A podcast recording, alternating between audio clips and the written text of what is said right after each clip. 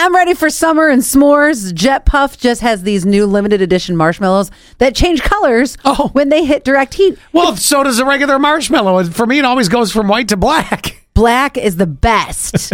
if it's not charred and on fire, I don't want it. I'm I'm not Oh. a big marshmallow person, but I the roasting of them, it, it- there's no in between for me. It's straight to char. Yeah, when you peel off the skin.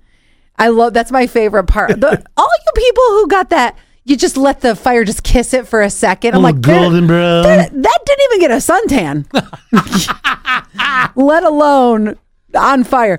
The, the pink ones will turn orange. The blue marshmallows will turn green. It reminds me of those color changing shirts from the 90s. Remember oh yeah, those? yeah. What were they called? Shoot, I don't remember.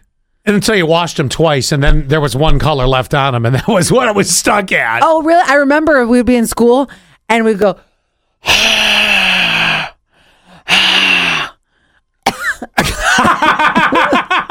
didn't work out so well for me, No, did that, it? That didn't go too good.